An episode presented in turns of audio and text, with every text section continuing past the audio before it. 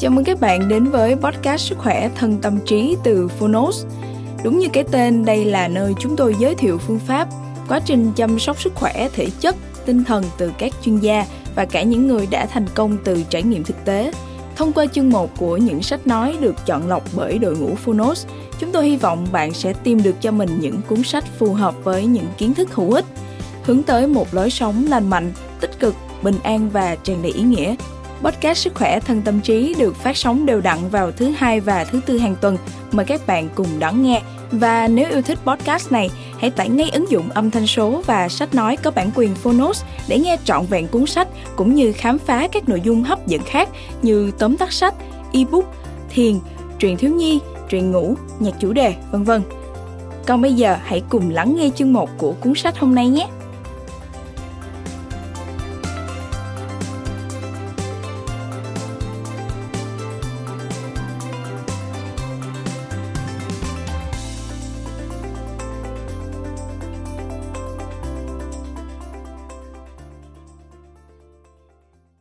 Bạn đang nghe từ Phonos. Ăn và chạy. Hành trình không tưởng của tôi tới bộ môn Ultra Marathon vĩ đại. Tác giả Scott Jurek và Steve Friedman. Hiệu đính Tiếng Seven. Người dịch Hoàng Trang. Độc quyền tại Phonos. Phiên bản sách nói được chuyển thể từ sách in theo hợp tác bản quyền giữa Phonos với công ty trách nhiệm hữu hạn sách Panda.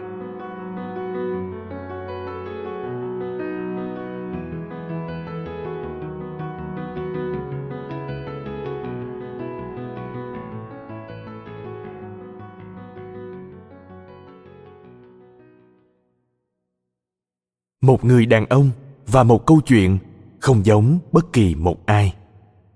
Theo Christopher McDougall, tác giả cuốn sách bán chạy nhất sinh ra để chạy. Vượt quá căng thẳng và mệt mỏi, chúng ta có thể tìm thấy những nỗ lực và sức mạnh mình không mơ ước có thể đạt được. Nguồn sức mạnh mà chúng ta chưa từng nỗ lực thực hiện, bởi chúng ta cần phải vượt qua những giới hạn để đạt được nó. Theo william james. Gửi tới bố mẹ tôi, người đầu tiên dạy tôi nỗ lực, và gửi tới những người đã dạy tôi phải nỗ lực hơn nữa bằng mọi khả năng của mình. Mở đầu.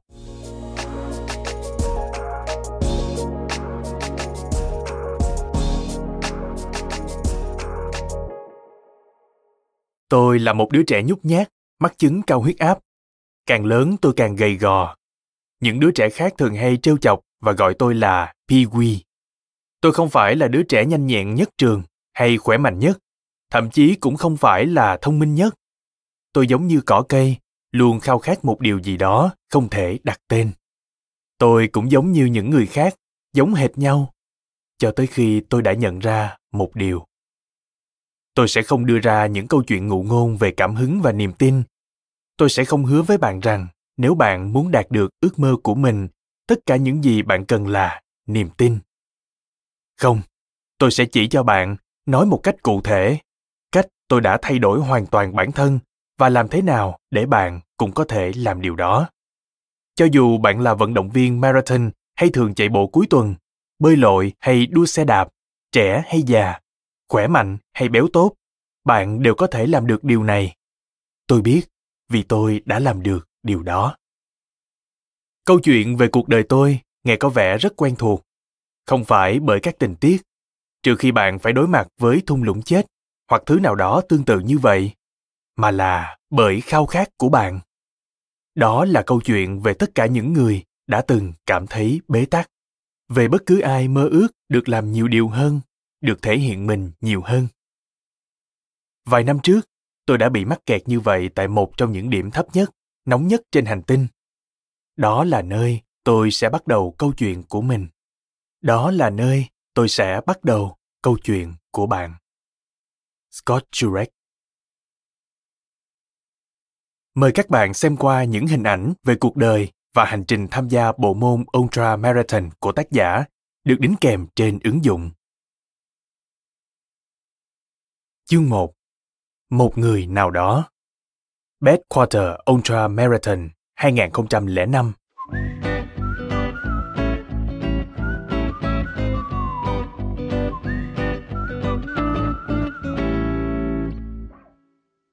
cách tốt nhất để tìm lối thoát là đi tới tận cùng. Theo robert frost, tâm trí tôi như lửa đốt. Toàn bộ cơ thể tôi đang nóng phừng phừng. Thung lũng chết đã quật ngã tôi, và bây giờ nó đang nấu chín tôi. Đội của tôi nói tôi đứng dậy, bởi họ biết tôi có thể tiếp tục. Nhưng tôi gần như không thể nghe thấy tiếng của họ.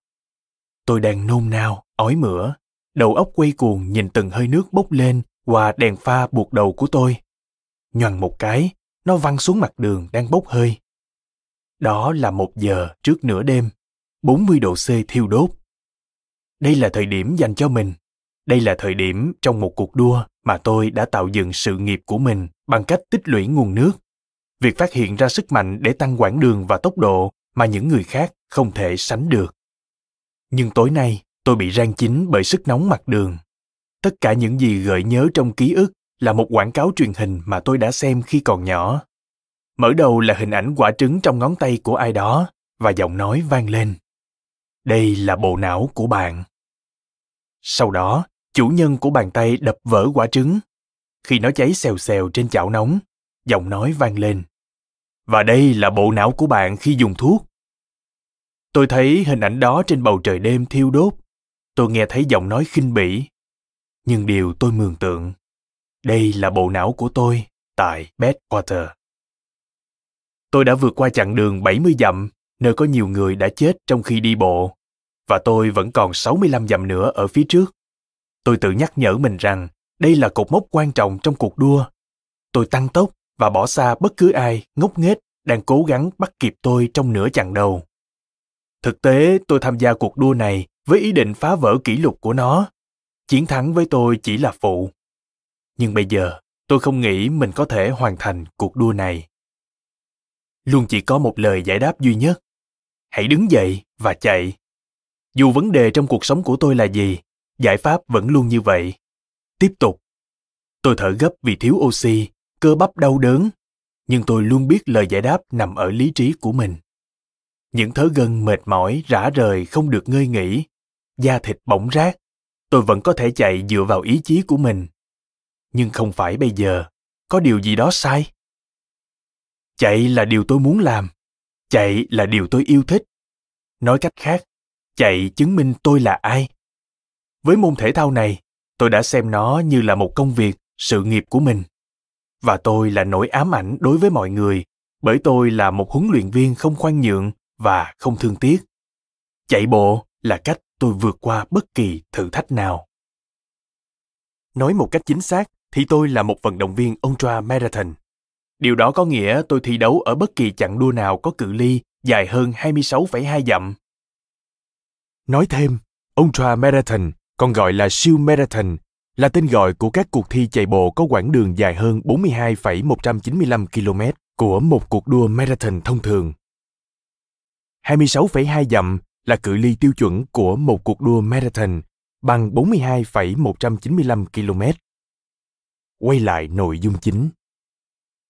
Trong thực tế, mặc dù tôi đã định hình sự nghiệp chạy marathon của mình kể từ khi tham gia và chiến thắng các cự ly ít nhất là 50 dặm, thường là 100 dặm, đôi khi ở cự ly dao động giữa 135 và 150 dặm. Ở một vài cuộc đua tôi luôn dẫn đầu ngay từ những phút đầu. Ở những chặng đua khác, tôi cảm thấy thoải mái khi chạy chậm hơn và chỉ tăng tốc khi đạt tới mốc cần thiết. Vậy lý do gì khiến tôi dừng bên đường, nôn mửa và không thể tiếp tục? Hãy bỏ qua những thành công tôi đã đạt được. Mọi người đã cảnh báo với tôi về chặng đua này. Nó quá dài, 135 dặm và phải vượt qua thung lũng chết. Tôi đã không cho cơ thể đủ thời gian để hồi phục từ cuộc đua gần nhất của mình. Cuộc đua mà tôi vừa giành chiến thắng hai tuần trước. Cuộc đua hiểm trở và khét tiếng ở miền Tây với cự ly 100 dặm. Mọi người đã nói rằng chế độ ăn kiêng hoàn toàn ăn chay sẽ không đủ năng lượng để cung cấp cho tôi nhưng không ai nói ra điều mà bây giờ tôi nghi ngờ đó chính là vấn đề thực sự của tôi tôi đã đánh giá thấp cuộc đua này những cung đường đua siêu uốn lượn ven khu rừng nguyên sinh, bên cạnh những dòng suối du dương, chạy qua những cánh đồng hoa dại. Một số cuộc đua diễn ra trong thời tiết lạnh lẽo sầu muộn của mùa thu. Một số cuộc đua khác diễn ra trong sự hứng khởi, xua tan băng giá của sớm mùa xuân. Trong khi đó, có những chặng đua giống như thứ đã quật ngã tôi. Cái tên hoàn hảo dành cho nó là Badwater Ultra Marathon. Các đối thủ gọi nó là Badwater 135 và rất nhiều người biết nó là đường đua khắc nghiệt nhất trên thế giới. Nhưng tôi đã không tin vào điều đó. Tôi nghĩ rằng tôi đã từng luyện tập với những cự ly khó khăn hơn. Tôi nghĩ mình đã phải đối mặt với những cuộc đua nhanh hơn, khắc nghiệt hơn. Tôi đã chạy trong tuyết và mưa, chiến thắng những chặng đua ở những nơi hoang vu của thế giới.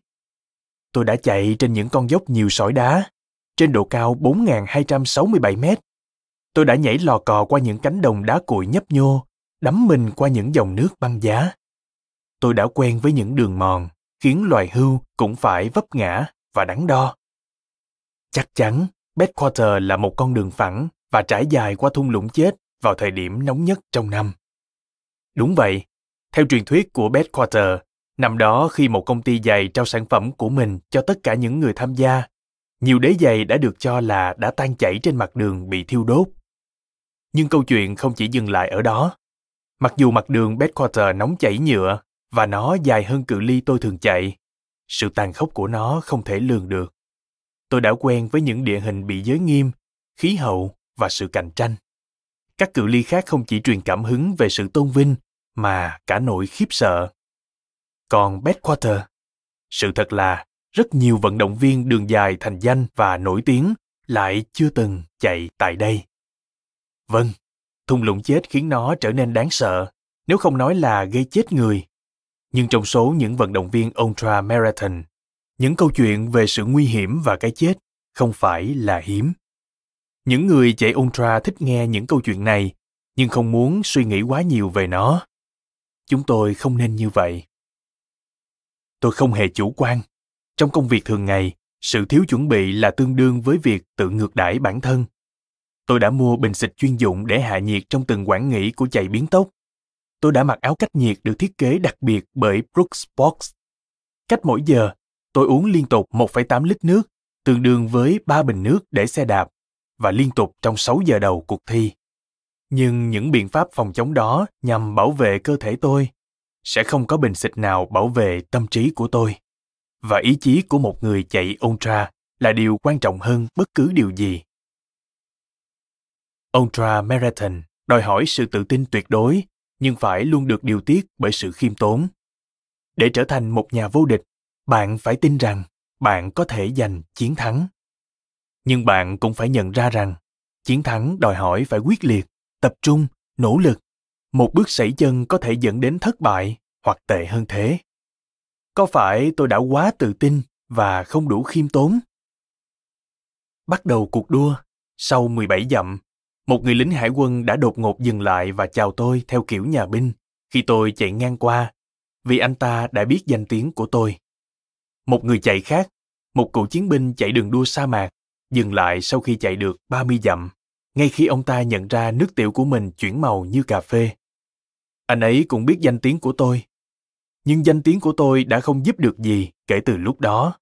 Kể cả sự tự tin trước đây của tôi cũng vậy. Người dẫn đầu là một thủy thủ 50 tuổi và là một người tham gia nhảy vách đá tên là Mike Sweeney, người đã từng bị chấn thương ở đầu trong quá trình đào tạo môn lặn. Theo sát anh ấy là một người nhận hành lý đến từ Canada, 48 tuổi, tên là Virge Haug, người thích trích dẫn lời của Friedrich Nietzsche. Các nhà báo đăng tin gọi tôi là con ác chủ bài. Nhưng liệu tôi có phải là người như vậy? Hay tôi là một kẻ lừa đảo? Khoảnh khắc nghi ngờ bản thân này, ai cũng đã từng gặp phải. Bản chất của con người là luôn tự hỏi, tại sao chúng ta đặt mình vào những tình huống như vậy? Và tại sao cuộc sống lại cản trở con đường của chúng ta? Chỉ có những người thánh thiện và đam mê nhất trong chúng ta mới coi mọi nỗi đau là thử thách. Coi tất cả sự mất mát là phước lành, tuy nó khắc nghiệt. Tôi hiểu điều đó. Tôi biết rằng tôi đã chọn một môn thể thao liên tục đau đớn tôi nằm trong một cộng đồng nhỏ những người đàn ông và phụ nữ nơi tình trạng được điều chỉnh tương ứng với sức bền ảo giác và nôn mửa đối với tôi và những bạn chạy là những điều nhỏ nhặt. Bị phồng rộp, thối móng và mất nước chỉ là những dấu hiệu bắt đầu của hành trình của chúng ta, những người đua 50 đến 100 dặm và dài hơn. Một cuộc đua marathon là một màn dạo đầu nhẹ nhàng, mở đầu cho khoảng thời gian để suy nghĩ và giải quyết những khúc mắc. Những người chạy ultra thường phòng rộp đến mức họ phải giật móng chân để giảm bớt áp lực lên ngón chân. Có người chạy ultra đã phẫu thuật cắt bỏ móng chân trước một cuộc đua. Phòng trường hợp nếu tổn thương móng chân, anh ta cũng không cần phải bận tâm. Không cần quá lo lắng về chuột rút, trừ khi có điều gì khiến bạn căng thẳng, sợ hãi và khiến căng cơ. Còn nếu không thì bạn không cần lo lắng. Triệu chứng choáng váng khi thay đổi độ cao thường đi kèm đổ mồ hôi liên tục và bạn cần thiết quan tâm tới những triệu chứng như vậy. Đã có trường hợp chết người do chứng phình động mạch não ở một vận động viên trong cuộc đua ở Colorado. Những cơn đau nhức thường bị bỏ qua hoặc bị để ý quá đối với một số người sử dụng ibuprofen để giảm đau. Điều này có thể gây rủi ro. Nếu mồ hôi đổ ra liên tục, lượng lớn ibuprofen có thể gây suy thận, cơ thể trở nên xanh xao và may mắn thì nên có máy bay trực thăng đưa bạn đến bệnh viện gần nhất. Theo một người bạn và là một bác sĩ cho người chạy cự ly ultra từng nói, không phải tất cả nỗi đau đều quan trọng. Những người chạy ultra hâm hở chạy từ lúc mặt trời mọc cho tới hoàng hôn, mặt trăng lên, một mặt trời mọc nữa, hoàng hôn và mặt trăng khác. Đôi khi chúng ta vấp ngã vì kiệt sức, đau đớn gấp bội. Nhưng những cuộc đua khác Chúng ta dễ dàng di chuyển trên những con đường mòn bằng đá và leo lên độ cao 1.000 mét với nguồn sức lực không biết từ đâu mà có. Chúng ta chạy bất chấp cơ thể bầm dập và trầy xước. Đó là một phép tính đơn giản và khó khăn. Chạy cho đến khi bạn không thể. Sau đó chạy xa hơn nữa, tìm một nguồn năng lượng và ý chí mới. Đến lúc đó, bạn thậm chí có thể chạy nhanh hơn nhiều. Các môn thể thao khác thực hiện các biện pháp dự phòng, nhưng trong Ultra Marathon, chúng tôi kinh doanh các biện pháp phòng chống tử vong. Hầu hết các đường đua có các trạm cứu trợ nằm rải rác, nơi người chạy được theo dõi, đôi khi cung cấp đồ ăn nhẹ, chỗ nghỉ râm mát và kiểm tra y tế. Đa số người chạy bộ, bao gồm những người dẫn tốc, những người được phép dẫn tốc với những người chạy với vận tốc chậm hơn trong từng phần của cuộc đua, nhưng chỉ để được tư vấn và để họ không bị lạc, không phải để mang theo thức ăn hoặc nước. Những người chạy ultra hầu hết có thể mang theo những đội hỗ trợ, những người cung cấp thức ăn, nước uống, cập nhật thông tin về các đối thủ cạnh tranh, khiến bạn vững tin là mình có thể làm được. Và thực tế, họ hỗ trợ để bạn vẫn tiếp tục đường đua khi bạn sắp bị ngã quỵ. Hầu hết những người chạy bộ đều chạy liên tục không nghỉ, có nghĩa là không có lúc nào đồng hồ dừng lại và mọi người có thể nghỉ ngơi, giống như cuộc đua xe đạp Tour de France. Đó là một phần của thách thức và sự hấp dẫn của bộ môn này. Bạn vẫn tiếp tục trong khi hầu hết mọi người dừng lại. Bạn tiếp tục chạy trong khi những người khác nghỉ ngơi. Nhưng đó lại là trở ngại của tôi. Thay vì việc những người khác đã dừng lại để nghỉ ngơi trong khi tôi vẫn tiếp tục chạy, thì bây giờ tôi lại là người dừng lại. Đơn giản là không thể tiếp tục được nữa. Bạn thân và thành viên đội hỗ trợ của tôi, Rick, đã nói với tôi rằng anh ấy biết tôi có thể làm được. Anh đã nhầm. Tôi đã sai ở đâu? Đó có phải do lịch luyện tập hay do tôi chưa đủ thời gian hồi phục? Đó có phải là do lịch trình các chặng đua? Có phải phương pháp rèn luyện ý chí của tôi? Có phải do thực đơn? Có phải tôi đã suy nghĩ quá nhiều? Cuộc đua Ultra Marathon cho bạn thời gian để suy nghĩ. Đó là khi bạn không để ý đến sư tử núi, tránh mưa rơi hoặc bất ngờ khi nhìn thấy những tảng đá biết cười và cây lá biết xôn xao mà bạn khó thể tin. Dừng lại ở một cuộc đua, từ bỏ nó khiến bạn suy ngẫm nhiều hơn. Nhưng có lẽ tôi muốn thời gian dừng lại. Có lẽ tôi đã định nằm sóng xoài giữa sa mạc tự hỏi sao mình lại chạy qua cung đường như hỏa lò này tại sao tôi phải chịu sự tra tấn này? Gần đây tôi mới bắt đầu ngẫm nghĩ những lý do mình chạy. Khi còn nhỏ, tôi chạy trong rừng và quanh nhà để vui đùa. Khi còn là một thiếu niên, tôi đã chạy để có được thân hình đẹp hơn. Sau này, tôi chạy để tìm sự bình yên. Tôi đã chạy và vẫn tiếp tục chạy, bởi vì tôi đã học được rằng một khi bạn bắt đầu một thứ gì đó bạn sẽ không từ bỏ. Bởi vì trong cuộc sống, giống như trong một cuộc thi ultra marathon bạn luôn phải tiếp tục tiến về phía trước. Cuối cùng tôi đã chạy để trở thành một vận động viên.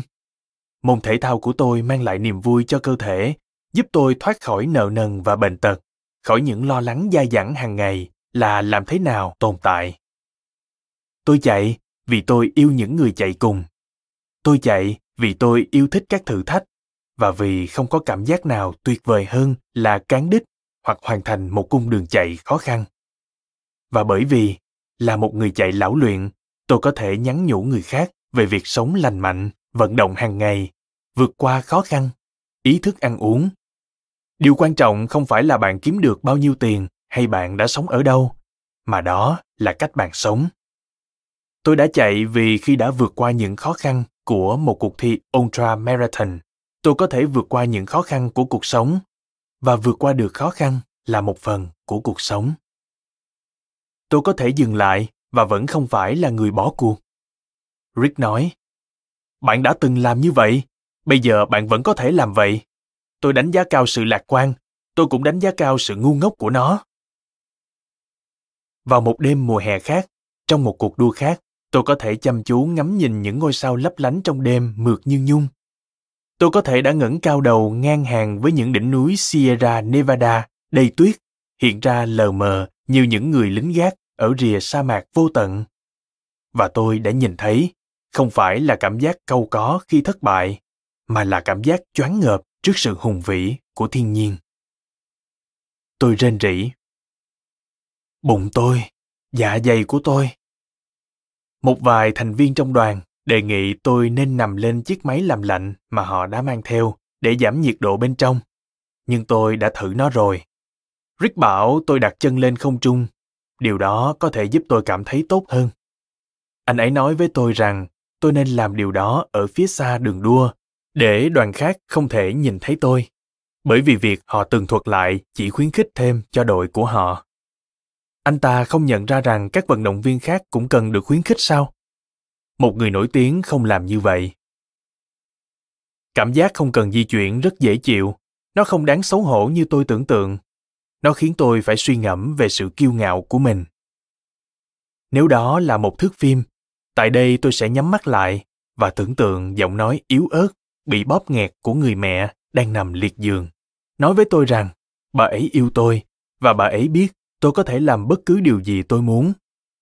Tôi sẽ đỏ bừng mặt vì sự xấu hổ sau đó tôi mường tượng mình sẽ nghe thấy giọng nói đầy uy quyền của cha tôi đôi khi con chỉ cần làm gì đó tôi sẽ đứng khoanh tay nhắm mắt lại và hình dung tất cả những đứa trẻ học cấp 2 đã gọi tôi là Pee Chúng sẽ cảm động trước những người ủng hộ đã hỏi tôi khi mới bắt đầu sự nghiệp.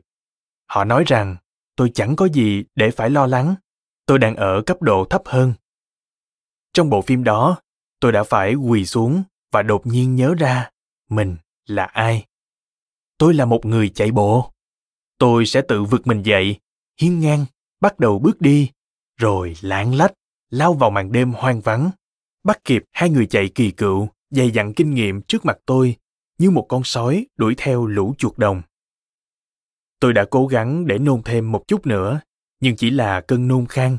Thật khó chịu vì dạ dày rỗng tuếch, mỗi lần lại quặn lên từng cơn. Đội của tôi và những người bạn thân bảo tôi nhắm mắt lại và thư giãn. Thay vào đó, tôi chăm chú ngắm nhìn vào những vì sao. Mọi người và sa mạc biến mất.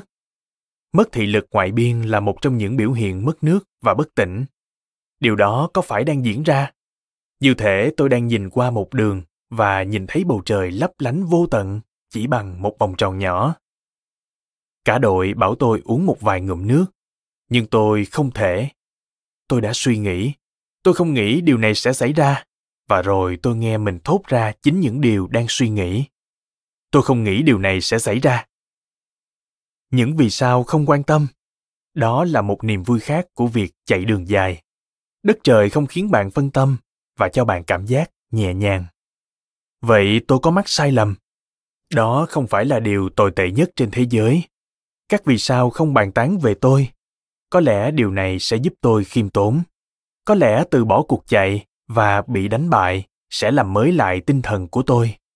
Có lẽ cắt giảm một cuộc đua ngắn là một điều đúng đắn. Giá như tôi có thể khiến bản thân tin vào điều đó. Tôi có nên lắng nghe các huấn luyện viên và bác sĩ nói về việc các vận động viên cần phải nạp thêm protein động vật vào cơ thể? Tôi có nên luyện tập ít hơn? Tôi đã nghĩ rằng mình bất khả chiến bại tôi nhắm mắt và suy nghĩ tôi đã được các nữ tu dạy dỗ được nuôi dưỡng bởi một người mẹ có đức tin bà đã được vẩy nước thánh từ Lourdes với hy vọng nó sẽ giúp bà đứng lên được khỏi chiếc xe lăn của mình. Bây giờ, chính tôi là người không thể đứng dậy nổi. Tôi không phải là người chạy nhanh nhất, nhưng tôi luôn coi mình là một trong những người bền bỉ nhất. Có lẽ chấp nhận giới hạn của mình là điều khó khăn nhất. Chấp nhận bản thân không khiến tôi yếu đuối mà trở nên mạnh mẽ. Có lẽ chấp nhận giới hạn của tôi có nghĩa là đã đến lúc ngừng làm người chạy bộ để bắt đầu trở thành một điều gì khác. Nhưng điều đó là gì? Nếu tôi không phải là người chạy bộ, tôi là ai? Tôi lại nhìn những vì sao. Chúng không có câu trả lời. Từ sa mạc, một giọng nói, một giọng nói quen thuộc bạn sẽ không chiến thắng cuộc đua khốn kiếp này nếu còn nằm dài ở đây. Nào, joker, hãy đứng lên thôi. Đó là người bạn cũ của tôi, dusty. Điều đó làm tôi mỉm cười. Anh ấy hầu như luôn làm tôi cười, ngay cả lúc này khi mọi người xung quanh đang lo sợ. Đứng dậy ngay! Dustin hét lên, nhưng tôi không thể. Tôi sẽ không làm vậy sweeney ở ngoài đó đang chết dần và bạn phải tới vực anh ta dậy chúng ta sẽ vực anh ta. Tôi nhìn bạn tôi. Anh ta không thấy rằng tôi không thể vực nổi ai sao? Anh ngồi xổm xuống, gặp mình lại, cho đến khi mặt chúng tôi cách nhau vài inch. Anh nhìn vào mắt tôi. Bạn có muốn trở thành người có tên tuổi không, joker? Bạn có muốn không? Công thức. Cơm nắm. Onigiri.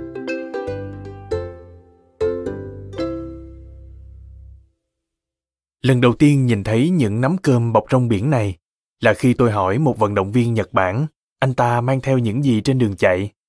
Tôi rất biết ơn vì gạo trắng là một loại thực phẩm tuyệt vời để làm mát cơ thể bạn, đặc biệt là ở vùng khí hậu nóng như thung lũng chết. Nó chứa đầy carbohydrate.